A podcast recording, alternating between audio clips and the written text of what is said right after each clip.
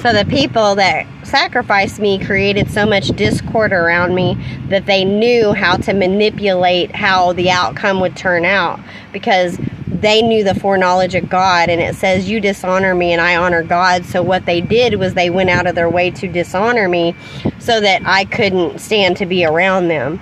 So they're making it look like I'm punishing myself for some reason or I'm held down or held back because of something that I've done they know how to manipulate how it appears and that's what satan does and so they created so much drama with me and tried to smash my my whole existence all around me to where they know that I can't tolerate being around a bunch of chaos and drama anymore.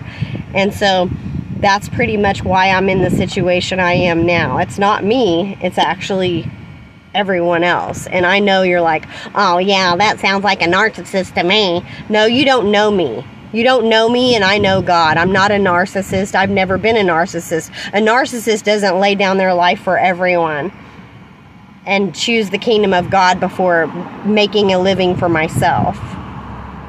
Yeah, I'm far from a narcissist. But the narcissist would like it to appear that way. And that's what the devil does, makes an appearance of something so that the devil's believed and not the truth. You get it?